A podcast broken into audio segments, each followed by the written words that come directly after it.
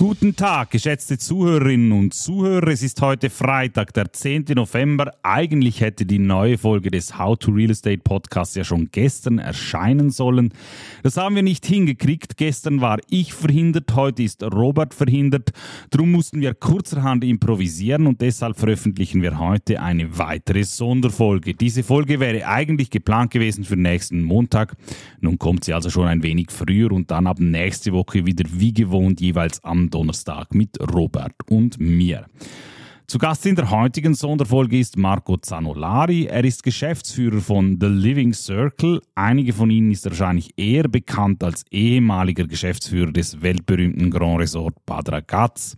Ich habe mich vor einiger Zeit mit ihm über seine neue Aufgabe und insbesondere auch die Rolle von Immobilien in der Hotellerie unterhalten.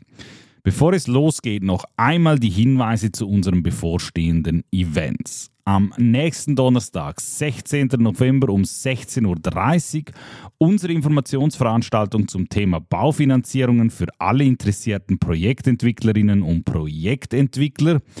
Und am Mittwoch, 22. November um 18.30 Uhr unser Live-Podcast mit Robert Plantag, mit Suite-Präsident Marcel Hug und mit meiner Wenigkeit. Beide Veranstaltungen finden statt bei uns im Auditorium im Hauptsitz in Zürich an der Lerchenstraße gegenüber vom Seal City. Es hat bei beiden Veranstaltungen Veranstaltungen noch Platz und wir würden uns sehr freuen, Sie bei uns begrüßen zu dürfen. Den Link zu den jeweiligen Anmeldungen finden Sie in den Show Notes.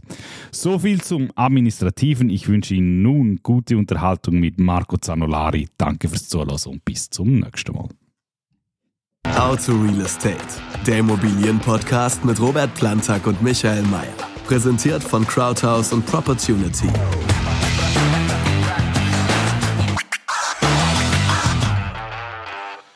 Herr Zanolari, dem einen oder anderen unserer Zuhörerinnen und Zuhörer wird Ihr Name durchaus ein Begriff sein. Sie sind kein Unbekannter in der nationalen Hotellerieszene. Nichtsdestotrotz vielleicht am Anfang die Frage, wen habe ich hier vor mir und mit was beschäftigt er sich? Ich bin heute der CEO der Living Circle AG. Der Living Circle AG ist äh, ein Luxusunternehmen, das sich um, um Hotels kümmert. Wir haben verschiedene Hotels in der Schweiz und wir haben verschiedene Bauernhöfe, die wir betreiben, aber auch Restaurants und Restaurantgruppen, an welchen wir beteiligt sind. Wenn man auf Ihre Homepage geht, dann liest man den Slogan äh, Luxury Fat by Nature. Äh, was genau darf man sich darunter vorstellen?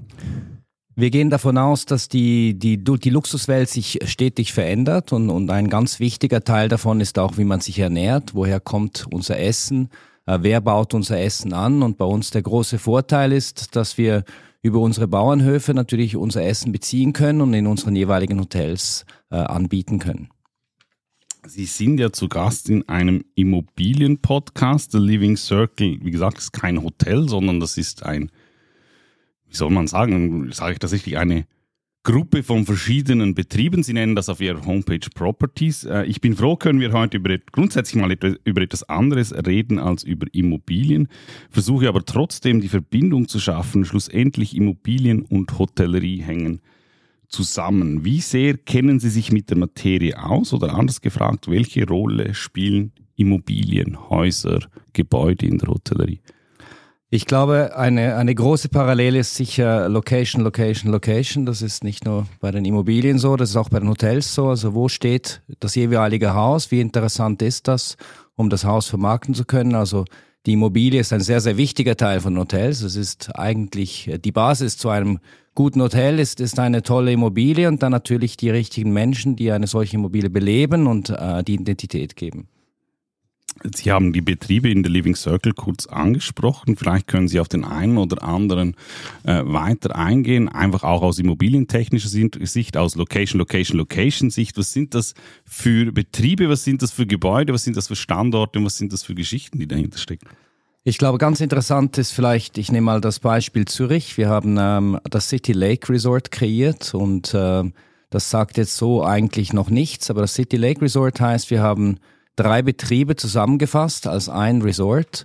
Das ist zum einen das, das Hotel Storchen, das direkt an der Limmat sehr, sehr prominent steht, also ein, ein unglaublich traditionelles Haus. das äh, eine ganz, ganz tolle Lokalität hat. Ein Steinwurf entfernt haben wir das Hotel Widder. Auch das ein, ein sehr traditionelles, sehr, sehr prominentes Haus in der Stadt Zürich. Und wir sind damit mit den beiden Häusern verbunden, mit dem Alex in Talwil äh, über unser eigenes Boot. Also auch da haben wir eine toll, ein tolles Angebot zwischen See, Stadt, Tradition, äh, Gastronomie und natürlich Location, Location, Location in der Stadt Zürich. Ähm, vielleicht, dass man das nochmal versteht. Sie haben jetzt verschiedene Namen, Betriebe angesprochen, die, die vom Namen her auch durchaus ein Begriff sind. Was ist jetzt, wie sind jetzt die äh, in, diese, in diesem Unternehmen zusammengefasst, bei dem Sie CEO sind oder was genau ist Ihre Rolle dabei oder wie kann man sich das als Unternehmensgefüge vorstellen? Der Living Circle ist, ist, der, ist die Gruppe äh, und verschiedene Hotels sind Teil unserer Gruppe. Und, und die, die drei Häuser, die ich jetzt erwähnt habe in der Stadt Zürich, sind, sind Teil unserer Gruppe. Das heißt, wir, wir betreuen diese Häuser, wir vermarkten diese Häuser zum einen haben sie ein sehr, sehr starkes individuelles äh, Positioning, also die Häuser sind bekannt und äh, sind auch sehr gesucht, aber gleichzeitig versuchen wir natürlich die Best Practices der jeweiligen Häuser in den anderen Häusern zu implementieren. Wir versuchen mit Rat und Tat dabei zu stehen, ähm, wie man die Häuser weiterentwickelt, aber auch vermarktet international, auch in der Schweiz. Und da ist ähm, die Gruppe natürlich maßgeblich beteiligt. Sie haben es gesagt, das sind ja durchaus ähm, renommierte Namen, die man in der schweizerischen Hotellerie-Szene kennt. Sie waren auch lange Zeit ähm, verantwortlich für das Grand Hotel äh, in Bad Ragaz, äh, äh, wohl eines der bekanntesten Hotels in der Schweiz, mit einem Ruf, der weit über die Grenzen äh, hinaushalt. Wie schafft man es, in diesem Bereich eine Marke, also im Luxushotelbereich, im Luxusgastronomiebereich, eine Marke aufzubauen und sich von der Konkurrenz abzuheben, gerade in der Schweiz? Es ist natürlich immer sehr, sehr wichtig, dass man äh, auf jeden Fall die Immobilie hat. Hier ist das sicherlich das große Thema. Auf der anderen Seite ist es wichtig, dass man Leben einhaucht in die jeweiligen Immobilien. Das heißt, im Falle von Bad Ragaz kommt da einiges zusammen. Das ist äh, zum einen ist es äh, die Badetradition, die man äh, sicherlich, woher man das Haus kennt, aber dann hat man das natürlich optimiert mit unglaublichen Angeboten, sei es die Golfplätze, sei es ein Casino, sei es ein medizinisches Zentrum, man hat das Thermalwasser, man hat verschiedene Restaurants und kann so eine Destination schaffen. Ähnlich ähm, beim Living Circle haben wir auch den, den Faktor Immobilie, der sehr wichtig ist, aber auch da wieder die Menschen, was für eine Identität gibt man den Häusern, mit welchen Angeboten bespielt man diese Häuser, sei das äh, Gastronomie, sei das äh, Spas, sei das äh, ähm, ein, ein Angebot, welches ja, sich ähm, ergänzt, wie in unserem Fall jetzt die drei Häuser zum Beispiel in Zürich oder in Ascona haben wir ein Haus mit einem unglaublichen Park, das Castello del Sole, das direkt am See gelegen ist. Auch da unglaublich gelegen mit einem unglaublich großen Park, aber auch einem, einem Bauernhof, die Terreni alla Magia, die gleich dabei sind, wo wir unseren eigenen Wein anbauen, aber auch unseren Reis anbauen. Und das machen natürlich diese Orte sehr, sehr speziell und, und unique und äh, sehr gesucht. Bei diesen verschiedenen Häusern, die, die Sie jetzt mit Living Circle betreuen, ähm, Sie haben es angesprochen, zum Beispiel das mit den Bauernhöfen und, und den Nahrungsmitteln, gibt es andere Dinge, die Ihnen wichtig sind, wie Sie, die Sie, oder die Häuser sind wahrscheinlich auch verschieden, aber nichtsdestotrotz, was ist so ein roter Faden, den Sie wünschen, der, der sich über alle, über alle Properties, wie Sie nennen, eigentlich zieht? Ich glaube, die, die Servicekultur ist unglaublich wichtig. Also die Fünf-Sterne-Hotellerie ist sicherlich sehr, sehr bezogen auf den Faktor Mensch. Also wie gehen wir mit unseren Mitarbeitern um? Wie behandeln wir unsere Mitarbeiter? Und im, im, im, im, im Effekt natürlich, wie behandeln unsere Mitarbeiter unsere Gäste? Also es ist uns sehr, sehr wichtig, dass die Gäste vollumgänglich äh, umsorgt sind, dass sie ähm, eine, eine Serviceleistung erwarten dürfen, die einmalig ist. Und das versuchen wir natürlich jeden Tag in jedem Hotel äh, zu praktizieren. Ich finde für jemand, der in einem Land lebt, also für mich in der Schweiz, ist es noch schwierig, sich vorstellen zu können, ähm, was der Reiz des eigenen Wohnorts als ähm, Feriendestination ausmacht. Ich selber komme ja nie als Tourist in die Schweiz. Was verkörpert Ihrer Meinung nach die Schweiz als Feriendestination oder anders gefragt, wieso macht es Spaß, in der Schweiz Hotelier zu sein? Gut, es macht Spaß, äh, überall Hotelier zu sein. Also ich durfte in neun Ländern arbeiten und es ist ein, ein Beruf, der sehr, sehr viel Spaß macht, weil man Leuten spezielle Momente kreiert. Also man, man darf äh, Momente miterleben mit Menschen, die, die genießen, speziell in der Fünf-Sterne-Hotellerie, die sich einen Moment leisten, einen Moment äh, genießen und man darf da dabei sein. Und die Schweiz ist, ist ein unglaublicher Ort, weil wir auf sehr kleinem Raum sehr viel bieten. Sei das äh, die Natur, sei das die Nahrungsmittel, sei das die Menschen, seien das die Städte. Es hat ein unglaubliches Angebot und mit dem Living Circle können wir natürlich verschiedene Angebote unter einer Dachmarke anbieten. Also man kann vom von der Italianità in, in Ascona nach Zürich in die Stadt, äh, ans Alex, in den See und, und, und genießt eigentlich die verschiedenen Angebote auf so kleinem Raum und kann das in einem Tag machen, wenn man möchte, aber auch länger verweilen, natürlich, wenn man möchte. Die Hotellerie in der Schweiz hat eine Tradition. Sehr viele Hoteliers äh, kommen aus der Schweiz, weil wir halt, ähm, ja, ich glaube, diese ein bisschen mit der Tradition aufgewachsen sind. Ich bin in Graubünden aufgewachsen, entsprechend äh, ist Hotellerie für uns ein ganz großer Teil. Also es ist ein einer, der uns begleitet, seit wir, seit wir Kinder sind und wir dürfen den Touristen unser wunderbarer Kanton zeigen und das hat mich sehr gereizt und äh, darf das jetzt auch über die ganze Schweiz machen. Sie sind ja seit mehreren Jahren in der Schweizer Hotellerie tätig, haben die Branche, kennen die Branche in- und auswendig. Ähm, wie hat sich die Branche in der Zeit, in der Sie tätig sind, Ihrer Meinung nach verändert? Was ist heute anders, als, als Sie begonnen haben? Also es ist, äh, ich bin seit sieben Jahren in der Schweiz. Das ist eigentlich nicht sehr lange, wenn man mhm. sich das überlegt, aber ich glaube, die Schweizer Hotellerie hat sich enorm entwickelt. Es sind verschiedene große Marken, die in die Schweiz eingetreten sind. Das äh, verändert natürlich immer ein bisschen den Markt und äh, man muss sich anpassen. Ich glaube, wir haben in der Gastronomie große, große Schritte gemacht in der Schweiz. Wir sehen eine unglaubliche Dichte an Sternerestaurants, an Gourmillon-Punkten-Restaurants, die in der Schweiz so auf so kleinem Raum wieder sehr einmalig ist. Also wenn jemand wirklich gerne gut isst, ist er in der Schweiz wahrscheinlich wirklich gut aufgestellt. Mhm. Wir sprechen ja in diesem Podcast normalerweise über Immobilien, über Investitionen. Auch Hotellerie funktioniert nicht ohne Investitionen, zum Teil auch äh, durch Investitionen äh, durch ausländische Personen. Ähm, ich nehme jetzt noch einmal das Shady in Amsterdam als, als äh, sehr, sehr prominentes Beispiel. Wir haben ganz generell, ähm, und ich komme später leider noch auf, den, auf, den, auf das Thema Corona zu sprechen, während der Corona Pandemie war in der Schweiz ein, ein sehr starker Run auf Immobilien ähm, erkennbar. Immobilien waren sehr gefragt. Das dürfte im Hotelleriewesen anders gewesen sein. Ich kann mir vorstellen, die Lust in Hotels zu investieren war während der Corona-Pandemie wahrscheinlich nicht allzu groß. Aber ganz generell, wie attraktiv sind Schweizer Hotellerieprojekte nach wie, nach wie vor für Investoren? Was für eine Rolle spielt ausländisches Geld in diesem Geschäft? Und wie spannend, äh, genau, also wie spannend sind sie auch für ausländische Investoren und, und mit welchem Ansatz gehen solche Leute an, an solche Projekte heran?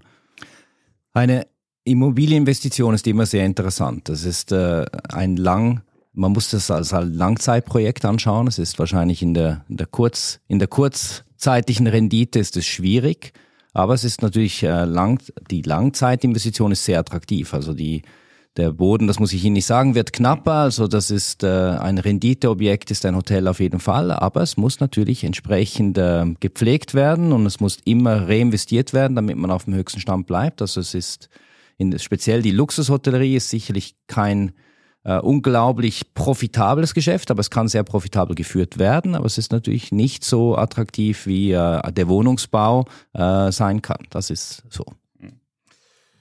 Eben, ich habe es angesprochen, man liest jetzt gerade, wo der Herbst wieder kommt, wieder mehr über Corona, Impfempfehlungen etc. Jetzt habe ich eigentlich wenig Lust, dieses Fass schon wieder aufzumachen, aber als Hotellerie, als Hotelier waren Sie natürlich rein beruflich, betrieblich außerordentlich stark von dieser besonderen Situation betroffen. Wenn ich korrekt bin, dann waren Sie während der Corona-Zeit ähm, Geschäftsführer in Bad Ragaz. Ähm, wie sehr wirkt Corona noch nach in der Schweizer Hotellerie? Die, die Corona-Zeit war sehr, sehr schwierig für alle Hoteliers. Wir waren ja unglaublich ähm, beeinträchtigt. Wir konnten die Hotels nicht so betreiben, wie wir sie typischerweise betreiben würden. Äh, die Angst ging um, äh, die Leute reisten nicht mehr, wir hatten keine ausländischen Gäste mehr. In der Schweiz hatten wir den großen Vorteil, dass die Schweizer weitergereist sind im eigenen Land. Das hat uns sicherlich gut durch die Krise gebracht. Die meisten von uns, die innovative Konzepte hatten, haben sicherlich äh, am Schweizer Markt profitieren können im Sinne von wir konnten unser eigenes Land für die eigenen Bürger wieder attraktiv machen. Ich glaube, das war eine, eine schöne Möglichkeit für uns, auch den Schweizern die Schweiz wieder etwas äh, schmackhafter zu machen. In, Im Falle Bad Ragaz hat das sehr gut funktioniert. Aber ja, es war natürlich eine, eine schwierige Zeit für uns und wir hoffen nicht, dass ein zweites Corona nochmal kommt.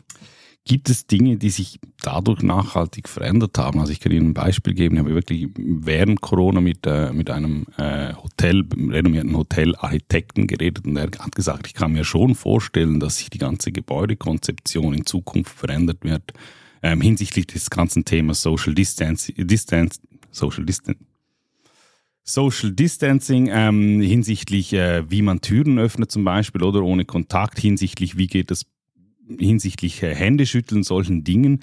Ähm, ich habe dann äh, jetzt nach zwei, drei Jahren wieder mit ihm gesprochen und wir beide kamen äh, zum Schluss, ja, vielleicht ganz so drastisch ist es äh, doch nicht, aber nichtsdestotrotz gibt es Dinge, die sich ähm, durch die Pandemie äh, in der Hotellerie doch äh, nachhaltig verändert haben.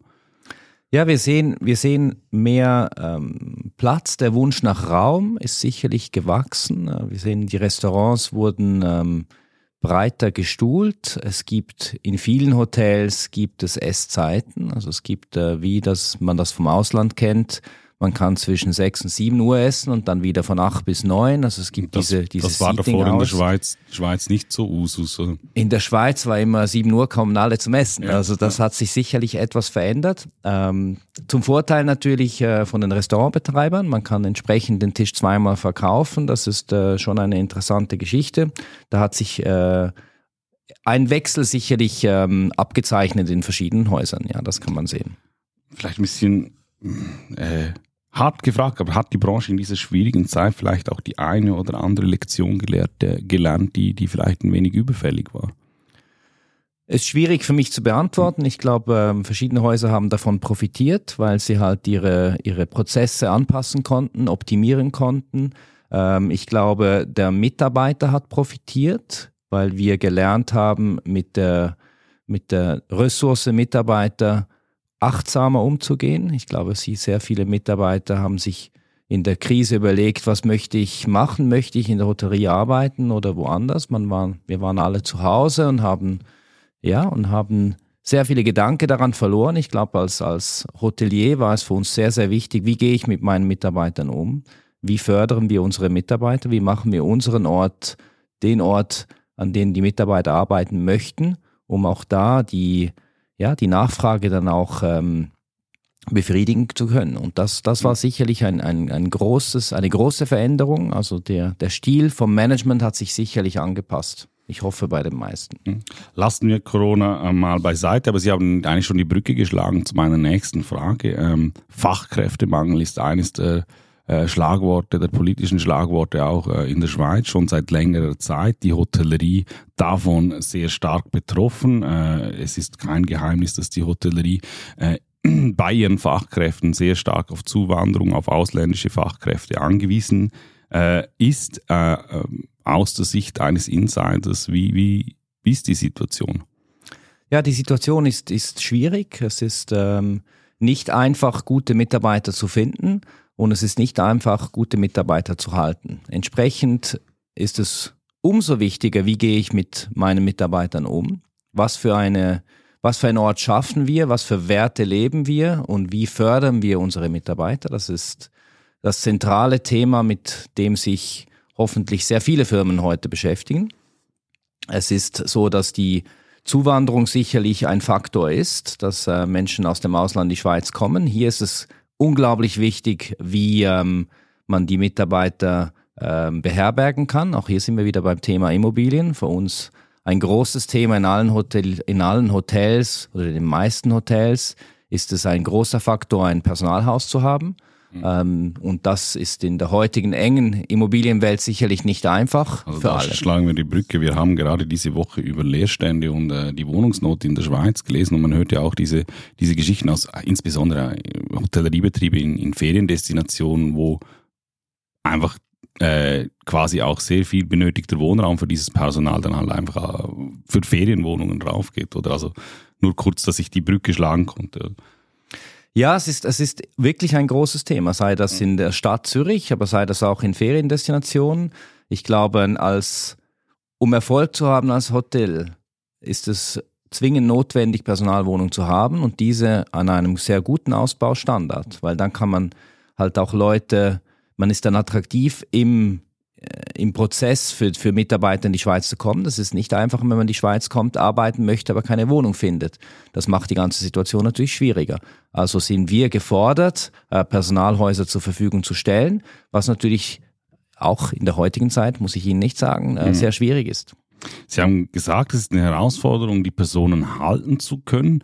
Äh, mit wem stehen Sie da in Konkurrenz? Ist da das Problem, grundsätzlich die Personen im Job behalten zu können? Ähm, dass Sie, wie angesprochen haben, sehr sich die Frage stellen, ob Sie das überhaupt noch wollen. Stehen Sie da in Konkurrenz mit anderen Betrieben in der Schweiz oder stehen Sie da hauptsächlich in Konkurrenz mit anderen Destinationen? Es ist verschieden. Ich glaube, es geht sicherlich mal darum, was motiviert ein Mitarbeiter zu bleiben. Und ein großes Thema ist, äh, wie fühle ich mich am Arbeitsplatz, wie werde ich behandelt und wie werde ich gefördert. Und entsprechend ist die Konkurrenz nicht nur in anderen Hotels oder anderen Destinationen, sondern auch andere, andere Wirtschaftszweige. Ich glaube, es ist sehr, sehr breit gestellt. Aber wenn man eine Sinnhaftigkeit schaffen kann, Leute entwickeln kann, dann hat man schon sehr gute Karten. Wir haben den kleineren Vorteil, weil wir halt eine Gruppe sind, können wir entsprechend ähm, unsere Mitarbeiter über die verschiedenen Destinationen fördern. Also wir können Karrieren schaffen, wir können ähm, den Mitarbeitern Möglichkeiten geben, in anderen Häusern zu arbeiten von uns und sie so entsprechend zu fördern. Unser das, das Talent, das äh, unsere Marke kennt, unsere Werte kennt, so auch äh, weiterentwickeln können. Ich glaube, das ist unglaublich wichtig, dass man sich auf diese Themen konzentriert, um die Mitarbeiter halten zu können, motivieren zu können bei uns zu bleiben und natürlich auch unsere wunderbaren Orte weiterzuentwickeln.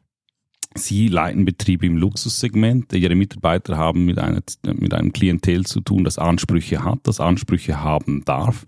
Ähm, haben sich diese Ansprüche in den letzten Jahren verändert? Ähm, und ist das eventuell auch da zu einer größeren Belastung, zu einer größeren Herausforderung geworden?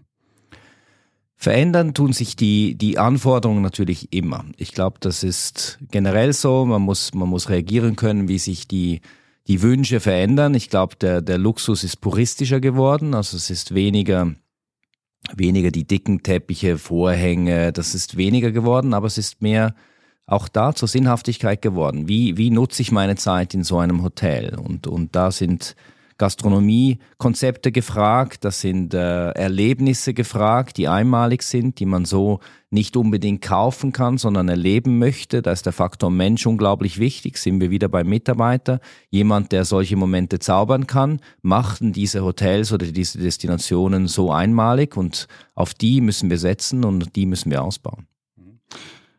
Schließen wir am Schluss den Bogen wieder, kommen wir wieder zurück zu The Living Circle, Thema Luxus und Nachhaltigkeit. Ich glaube, das ist ein Thema, das Ihnen sehr wichtig ist. Luxus und Nachhaltigkeit wird von vielen nicht immer so wahrgenommen. Ich äh, spreche über Themen wie Privatjets, wenn man sich äh, die ganzen Klimakleberaktionen ähm, anschaut momentan und, und sich anschaut, gegen wen sie sich richten. Ich glaube, Sie stehen sehr stark dafür ein, dass die zwei Bereiche definitiv vereinbar sind.